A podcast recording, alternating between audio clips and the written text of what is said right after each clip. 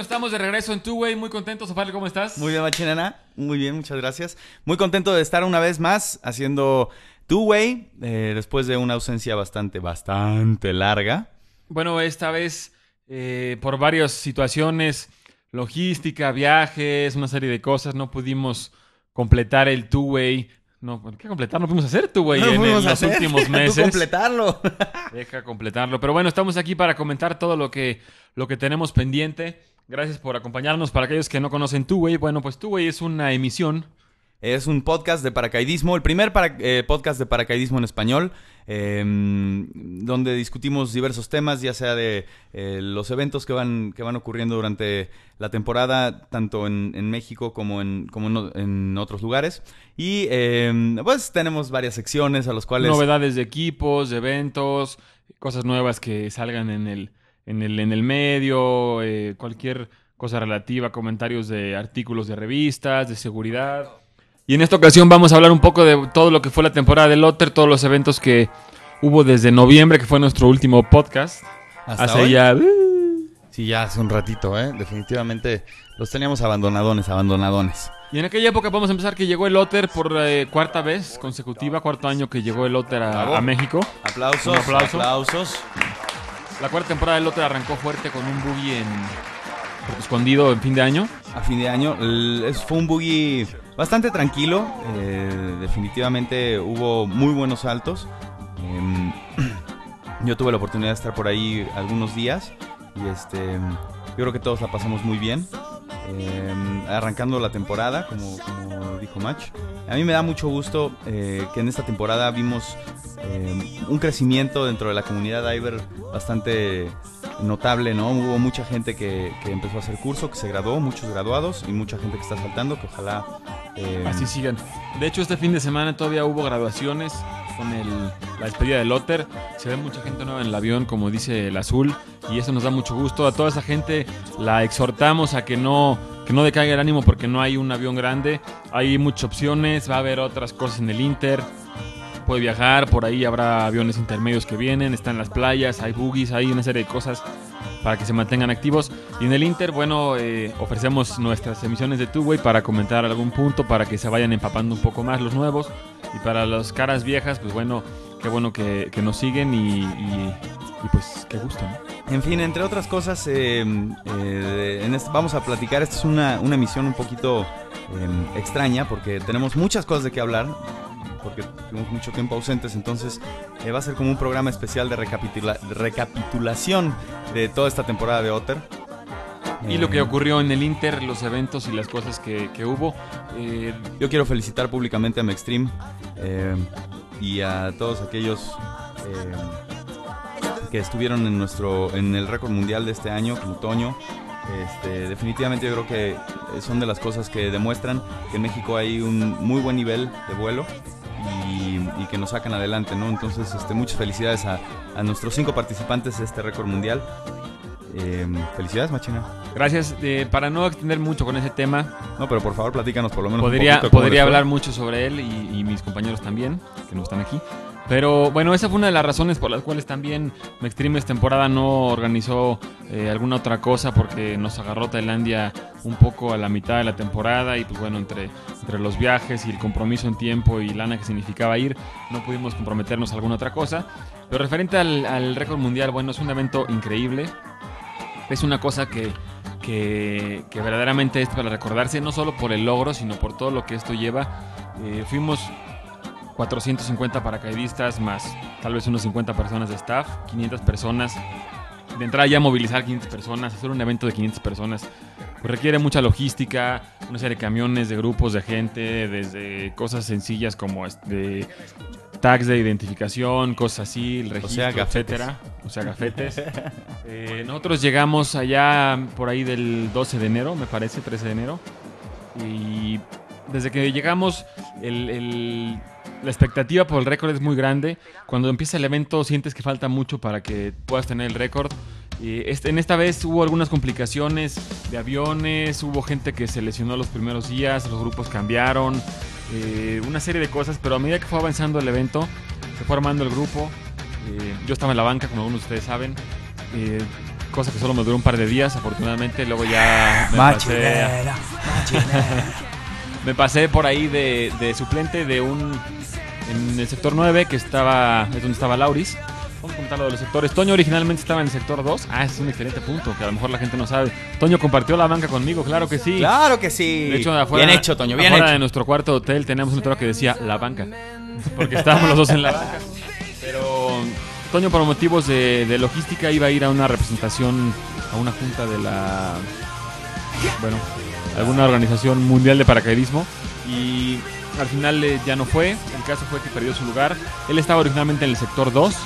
Eh, Chester estuvo todo el evento en el sector eh, 11 con los ingleses. Nacho estuvo en el sector 6. Lauris estuvo en el sector 9, que fue el sector que yo me integré. Eh, fue una cosa increíble. La gente en Tailandia es lo mejor que, que me he topado. Una, una calidez, una amabilidad de la gente impresionante. La gente espera el evento con unas ganas, verdaderamente, es- digo, es un espectáculo muy importante para nosotros, lo es mucho más, pero la gente verdaderamente le daba, le daba una- un interés y una aceptación y un- una participación increíble por las calles, te saludaban, fue una cosa muy padre. Eh, cuando logramos el que fue el día 8 de febrero, muy contentos, festejamos muchísimo. Nos quedamos ahí los cinco mexicanos, hicimos una formación de 400 por 4.25 segundos. Y cuando regresamos tuvimos ya oportunidad de compartirlo con ustedes con un video increíble con el azul aquí presente. Un aplauso para el video del azul. Gracias, gracias. Y bueno, el récord mundial, hay muchas cosas que mencionar, pero bueno, en resumen, eh, un evento increíble. La verdad tuvimos oportunidad de estar ahí, de hacerlo bien todos y de que no se dijera nada de los mexicanos. Estamos ahí firmes y como dice el azul, ojalá cada vez seamos más en estos eventos. Ya antes únicamente Toño y por ahí los Saavedra en años remotos estaban en estos eventos. Ahora ya después de un tiempo el azul también estuvo ya en el récord mundial de, de Free Fly. Los Orbits están participando en otros eventos, en Sprint también. eh, gente de Cuautla, está Toño por ahí, etcétera, etcétera. El John for the Cause ya tiene tres mujeres eh, en, en él. Eh, Muchas felicidades también a Lauris, a Lucy y a Karin. entonces, pues bueno, el, el objetivo de todo esto es que se haga una inercia y que se empiece a. que sea una cosa recurrente, que tengamos ya nombres de, de paraquetes mexicanos en los eventos más importantes del mundo. Exactamente. Y eh, digo, obviamente todos tenemos oportunidad de, de estar ahí si, si, ¿no? si le echamos ganas, si le ponemos disciplina al, al asunto. Y este, yo creo que los cinco mexicanos que estuvieron en este, en este récord mundial nos dieron un gran ejemplo de cómo cuando quieres algo, de verdad lo puedes alcanzar. Así que muchísimas felicidades. Fanfarrias para ellos, claro que sí.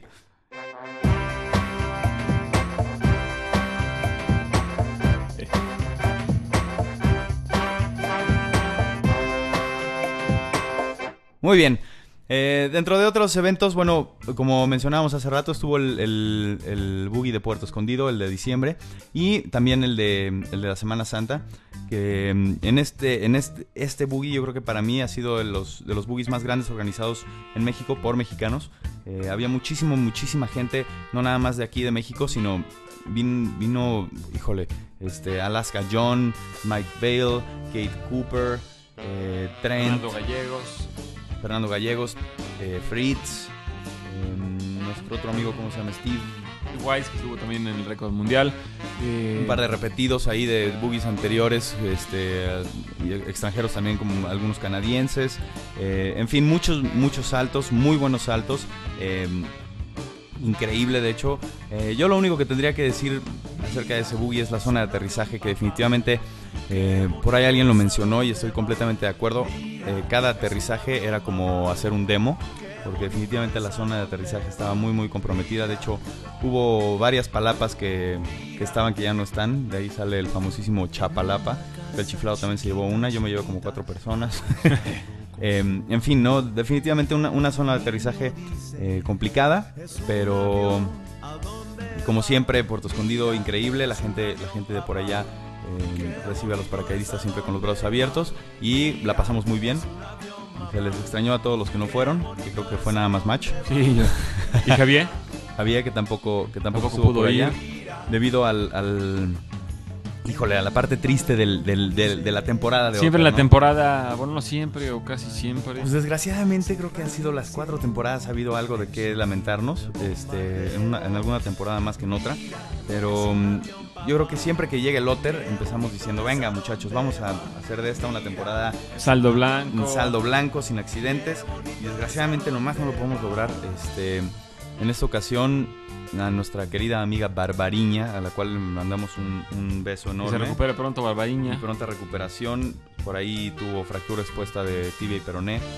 En, en un, un desafortunado aterrizaje, definitivamente. La- se cree que es el.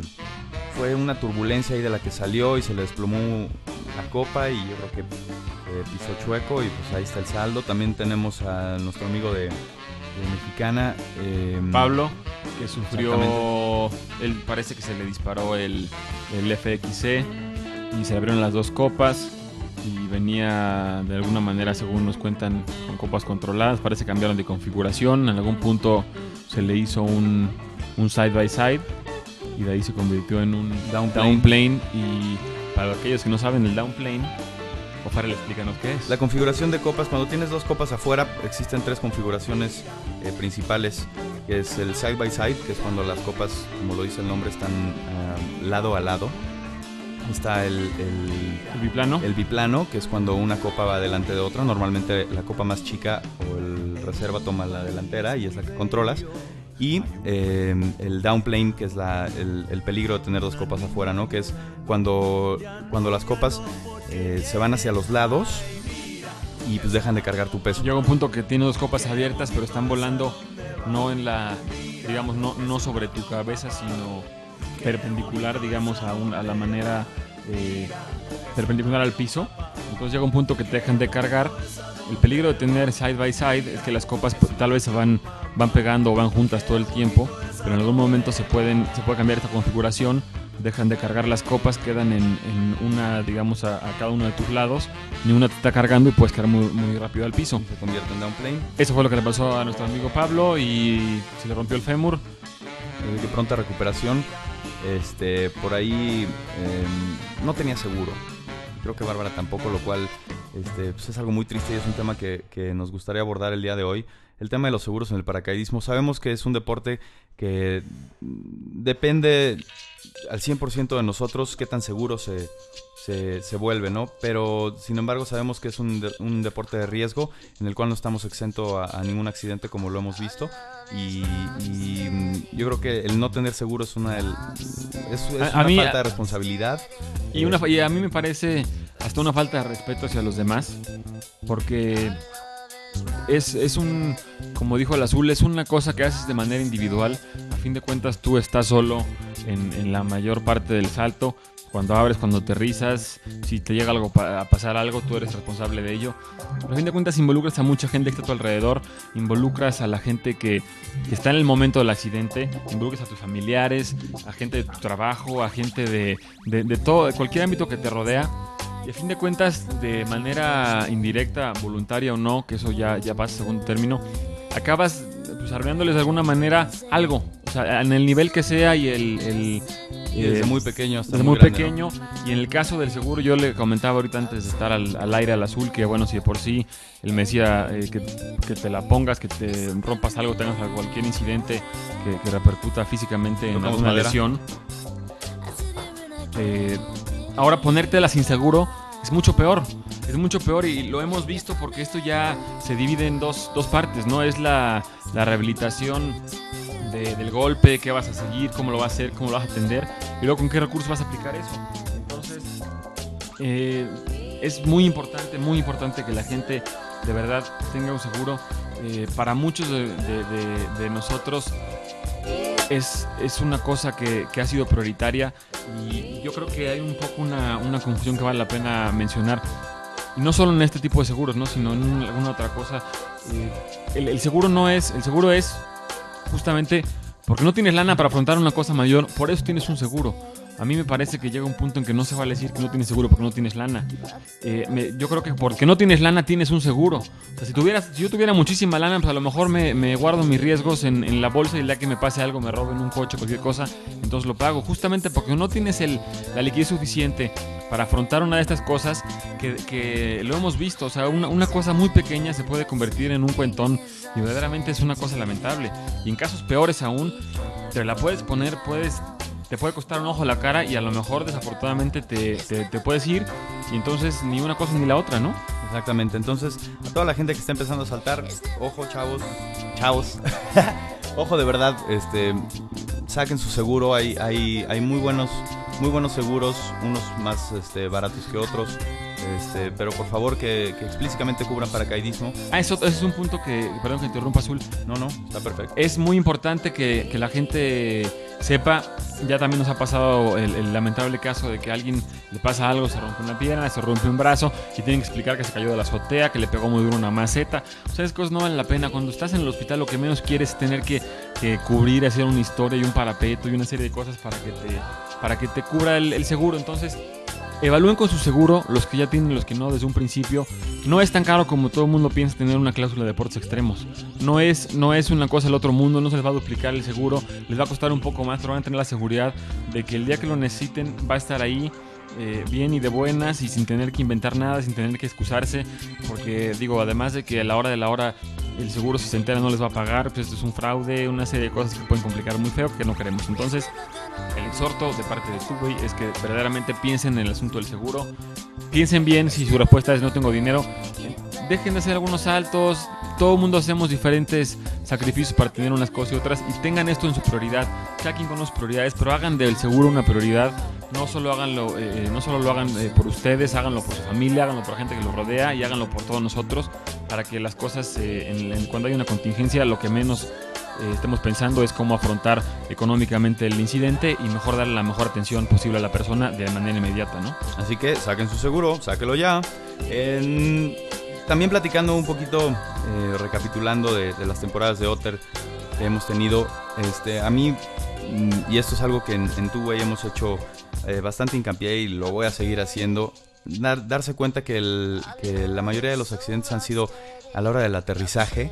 Eh, es algo que definitivamente no puede estar pasando. Este, fin, este último fin de semana eh, tuvimos una cantidad de, problemas con el patrón de aterrizaje en, en Cuautla que definitivamente después de cuatro temporadas ya no tendría por qué pasar, no tendría por qué ser. Eh, hay que respetar los patrones de la zona de salto. Están ahí por algo. Además es una cosa que no es de nuestra zona de salto. No es una cosa que puso Toño por sus pistolas, ni que puso Maxstream, ni que puso los Orbita, ni que puso eh, su papá de Paquito, ni que puso... O sea, eso siempre... Los patrones de aterrizaje son la- la- una de las cuestiones principales en cualquier zona de salto.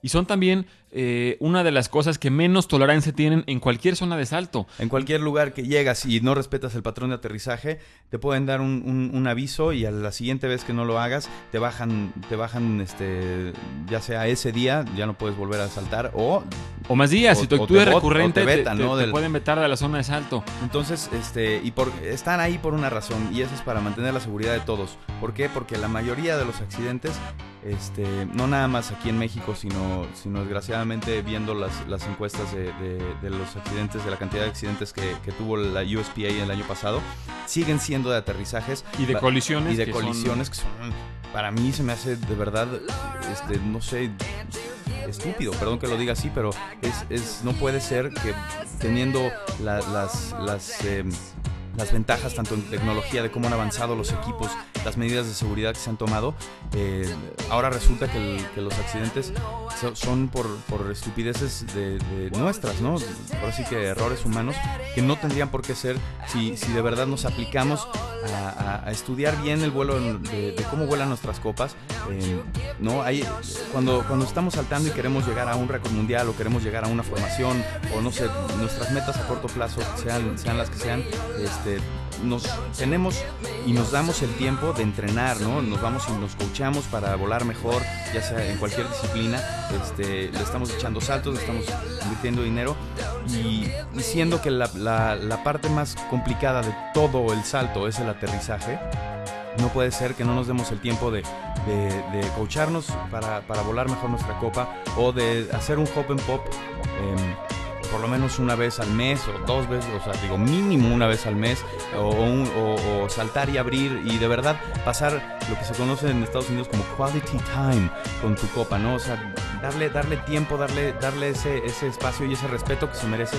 Siendo mejores eh, volando las copas, vamos a tener menos accidentes y vamos a entender mucho más de qué se trata, ¿no? Este, y eso nos lleva una vez más a no cometer errores en, el patrón de aterrizaje. Normalmente cuando, cuando no podemos aterrizar en el patrón es porque ya la regamos desde antes. Entonces, este, pónganse las pilas, de verdad, este, aprovechen ahorita que vamos a estar saltando, este, bueno, esperemos que, que las noticias sean otras, pero por lo pronto, mientras tenemos Cessnas nada más, aprovechen, ¿no? Este, van a, van a saltar de un avión, van a abrir su copa, van a volar su copa, van a ver el paisaje, la van a conocer mejor, se van a familiarizar mejor con ella y ya no la van a, regar en el patrón, lo cual este, pues, a todos nos, nos, va a ser mucho más seguro.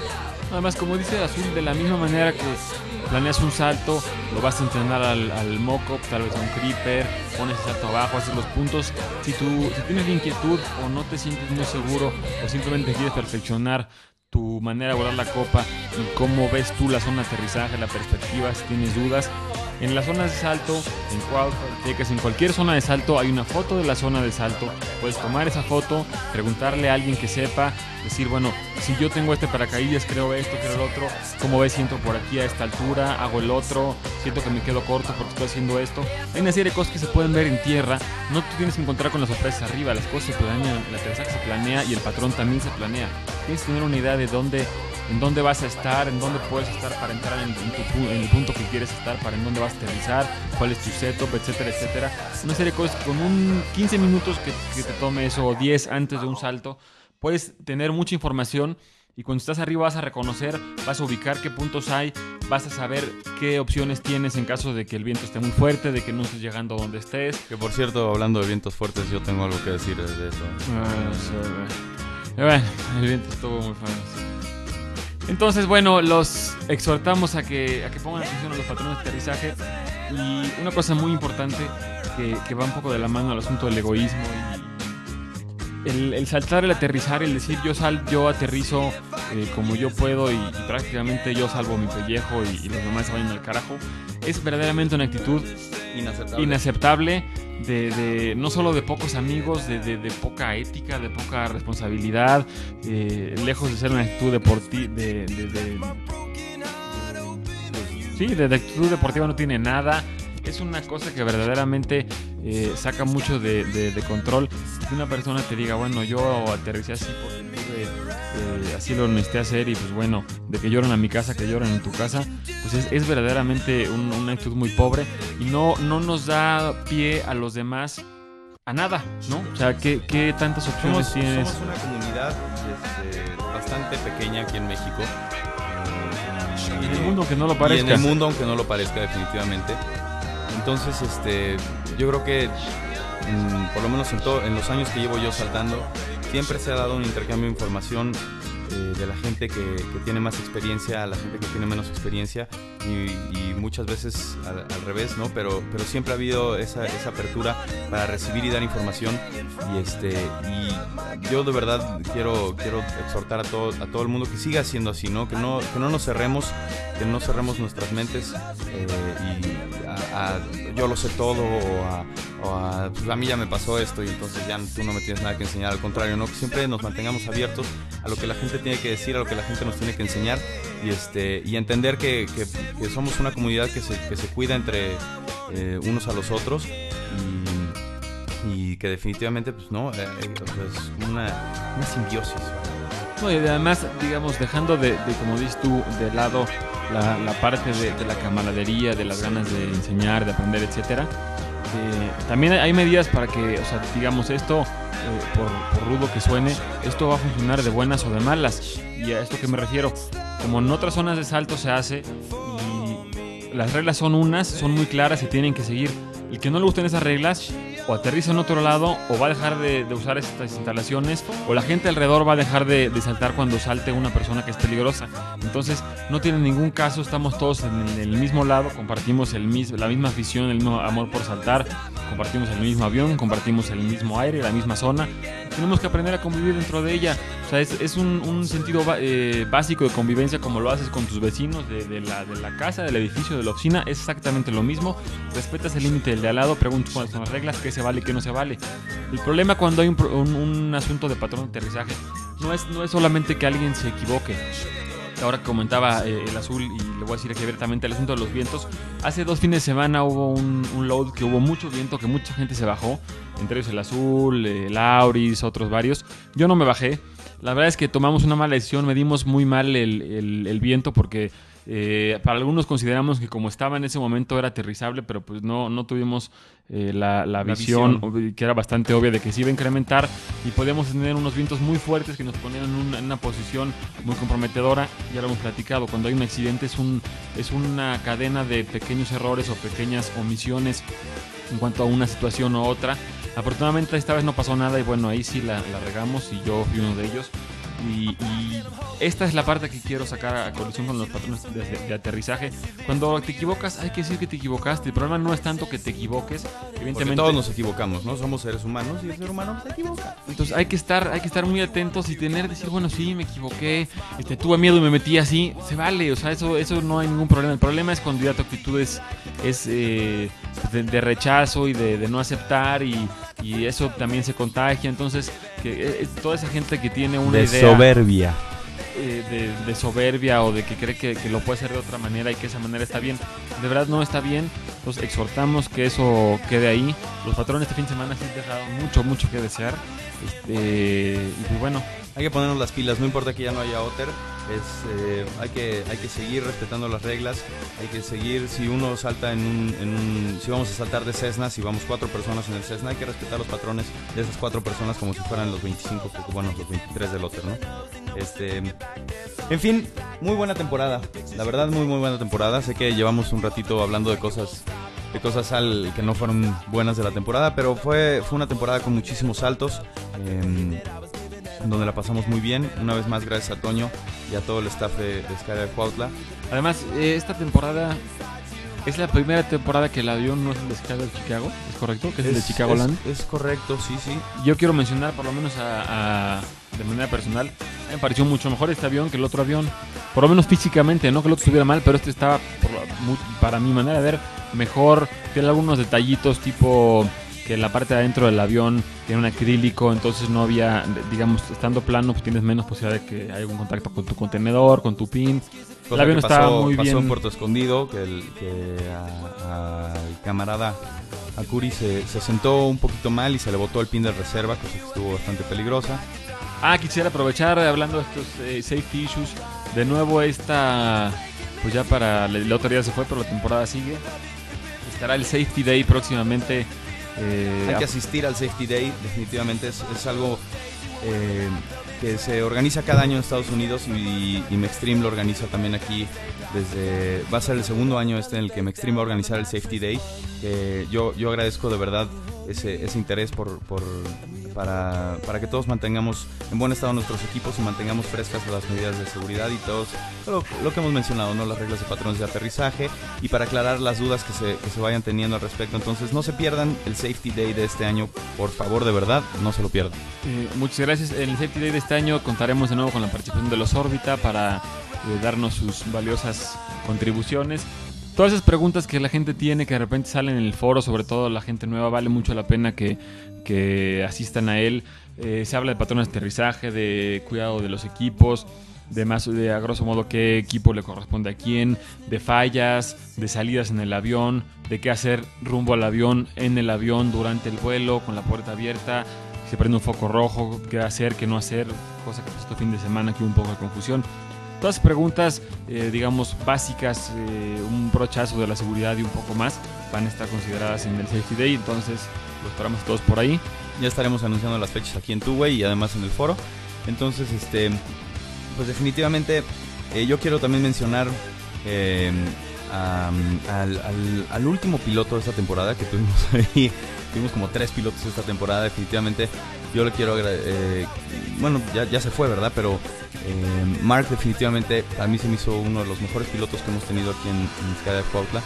Y definitivamente fanfarres para él porque de verdad es impresionante y es eh, dificilísimo encontrar a, una persona que de verdad eh, se mantenga, mantenga sus, sus, ¿no? bien firme su pie en cuanto a cuestiones de seguridad en el avión y creo que él lo hizo muy bien. Y a la vez bastante accesible y, y muy abierto para cualquier otra cosa. Entonces, otras fanfarres para Mark. ¡Claro, claro que, que, sí! sí.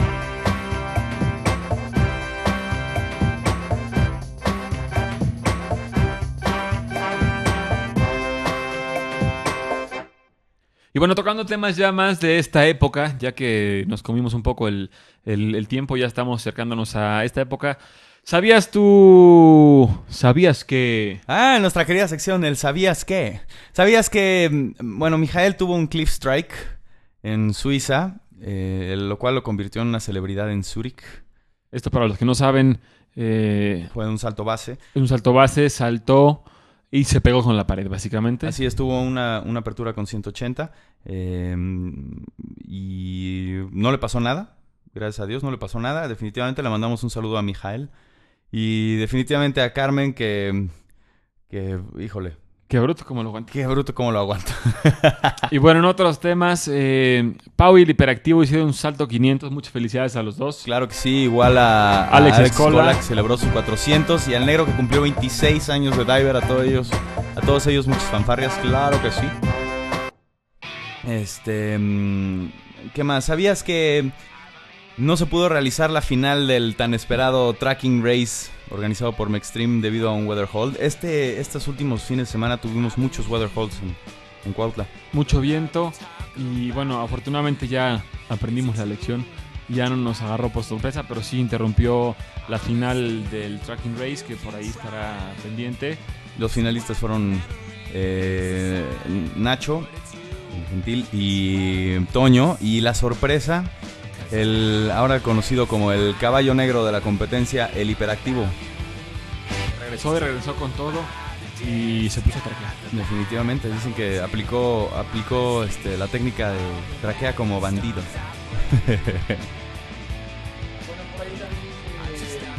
Qué agradables sorpresas para el verano.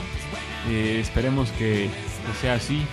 Un avioncito nos sorprenda por ahí y que podamos seguir con ritmos altos que hemos estado en, en este tiempo. Eh, por ahí también, ¿sabías que el proyecto Profiles ha vuelto? El proyecto Profiles, eh, es, el proyecto lleva ya un, mucho tiempo con nosotros, creo que de hecho empezó desde la época del EDA, ya hace muchos años. Eh, y pues ahora, después de, creo que es la tercera, la tercera emisión de este proyecto Profiles, el camarada lo, lo retoma y así que mande su profile. Es, es, muy interesante porque definitivamente nos da la oportunidad de conocernos mejor tanto a, los divers que llevamos saltando mucho tiempo como a los nuevos divers que, nos conozcamos entre todos. Y eh, pues definitivamente yo creo que muchas gracias camarada por organizar esto. También sabías que mmm, viene el Juanitos Film Fest. El Juanitos Film Fest es un evento mundialmente reconocido. En su segunda emisión, la primera emisión ganó premios, ¿no? Ganó, pues por lo menos ganó alguien. No me acuerdo si fue premio o no premio. Ganó Paco, me parece. Paquito, sí, Paco. El de Juanitos Film Fest. Así Uno. que viene la segunda edición este año. Preparen sus videos. Eh, recuerden que hay. Son un poco todas las categorías juntas. No se califica como tal. La, la edición no es una cosa de profesionales, es una cosa de a mí. Exactamente. Este, las únicas reglas son que los saltos tienen que ser en México en esta temporada de Otter. Y máximo máximo 6 o 8. Creo que son 8 minutos ocho. como máximo de video. Así que estaremos esperando la, que, que, nos den la fecha, ya les avisaremos por aquí.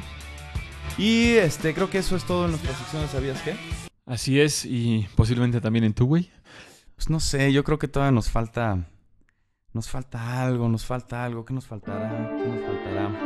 Mm, nos falta el muy esperado. Oh, Hall of Shame. La sección que tanto les gusta a ustedes. The Hall of Shame. La sección que extrañaste durante cinco meses. The Hall of Shame. La sección que tanto amas ha regresado aquí a tu way es ¡Ajá! Ajá. El día de hoy en el Hall of Shame. Para darle seguimiento a los asuntos de los patrones de aterrizaje, de la actitud eh, pues no muy óptima de eh, recibir un consejo y decir, bueno, sí me equivoqué. En esta ocasión, The Hall of Shame se complace en presentar A un nuevo diver. Sí, un nuevo diver. Es rarísimo. Es más, creo que nunca me había yo topado con alguien que estuviera empezando a saltar y que se creyera Craig Girard, eh, Norman Kent, Jim Slayton, eh, Brian, Brian, ¿cómo se llama? San Germain, ¿cómo se llama? el- Brian Germain, eh, no sé, Diana Kent, todos sin saber quiénes son los nombres que acabo de mencionar. Y bueno, en esta ocasión, porque la multitud así lo aclamó y sus Y correos y llamadas Se lo merece. así fueron y se lo merece. La peor actitud de, este cierre de temporada es para ti, amigo Fabricio, por estar eh, en el Hall of Shame. Te lo has ganado. Por una mala actitud. El problema no es si alguien se equivoca o no. El problema es decir, sacar, sacar una serie de, de argumentos chafas y, y- y decir, bueno, pues así es, y estoy probando una copa y a mí me vale. Esa actitud no gana nada más que un lugar en el... No mames, Fabricio, neta, estás empezando a saltar. No creas que lo conoces todo, porque eso lo único que va a pasar es que te va a llevar un accidente, cosa que nadie quiere. Nadie quiere. Entonces, bájale, bájale al- al- a la soberbia, bájale al yo lo sé todo, bájale al, al, al, eh, que se la pongan en mi casa, que se la pongan en la tuya, pues ¿sabes qué? O sea, no se vale, no se vale. Definitivamente estás, puta, merecidísimo en el Hall of Shame. Y vale la pena mencionar que esta sección tan gustada de Hall of Shame, eh, estuvimos absolutamente de acuerdo en, poner a este personaje. Le recordamos que no es una cosa personal, es una cosa pues, que te la ganaste, te la ganaste a pulso. Y además de eso es muy importante que digas, bueno, pues me la gané, hice mal. Y, y nadie se la quiere poner, nadie quiere que tú te la pongas. Mucho menos queremos ponérnosla por ti, ni ponérnosla juntos, ni ponérnosla separados. Entonces vamos a dejarlo así. Y pues disfrútate porque estás tú hoy en el... mantener la humildad ante todo y este no somos todólogos, no lo sabemos todo y entonces este pues nada más saber aceptar nuestros errores y, saber escuchar lo que nos dicen. A todos nos ha pasado que hemos aterrizado en contra. No es el hecho, es eh, Hoy mismo veía en el foro que Lalo Escola en un asalto aterrizó en contra y salió a, a pedir perdón. a ¿no? pedir perdón Como- y se vale. como o sea, se debe, no pasa nada. no el pasa súper nada lo hizo un par de "¿Sabes qué? veces. Sí, sí lo hice y este y estuvo mal, una disculpa o explícame por qué estuvo mal el tener ese conocimiento, pues este, no, entonces por eso estás en el Hall of Shame, nada personal, pero te lo ganaste a pulso. Machina estuvo a punto de estar en el Hall of Shame Yo estuve a punto de estar en el Hall of Shame porque junto con todo el load al que se subió Sí, en ese tan mencionado eh, salto del salto del viento. hay que, de veras hay que aprender de, los errores y más cuando eh, son cosas tan baratas como esta, como, como lo que nos pasó, bueno, a mí y a los demás, que hubo mucho viento, no, no pasó absolutamente nada cuando pudo haber pasado bastante, igual que cuando los patrones son cruzados. Cuando tenemos la oportunidad, que yo creo que son pocas veces que, que hay un, error de esa naturaleza, un deporte con el paracaidismo que no te permite muchos, no pasa nada, hay que aprender el doble de ellos. No hay que esperarse a, que pase algo para aprender las cosas. Y de nuevo, la actitud verdaderamente lo es todo. Hay mucha gente que sabe muchísimo de paracaidismo en la zona. Eh, digo, la información está disponible para todos, está en internet, está en revistas, eh, va a estar el Safety Day, hay otros eventos, toda una serie de cosas que hay que acercarse, hay que utilizarlo porque la información es lo único que tenemos, ¿no? Al final del día. Al final del día es lo único que tenemos y lo único que nos mantiene seguros. Así que, señores, muchísimas gracias. Esto ha sido una emisión más de Two-Way. Esperemos lo hayan disfrutado porque nosotros lo hemos disfrutado mucho. Eh, no los dejaremos como lo hicimos estos meses. Y muchas gracias a todos y chao. Chao.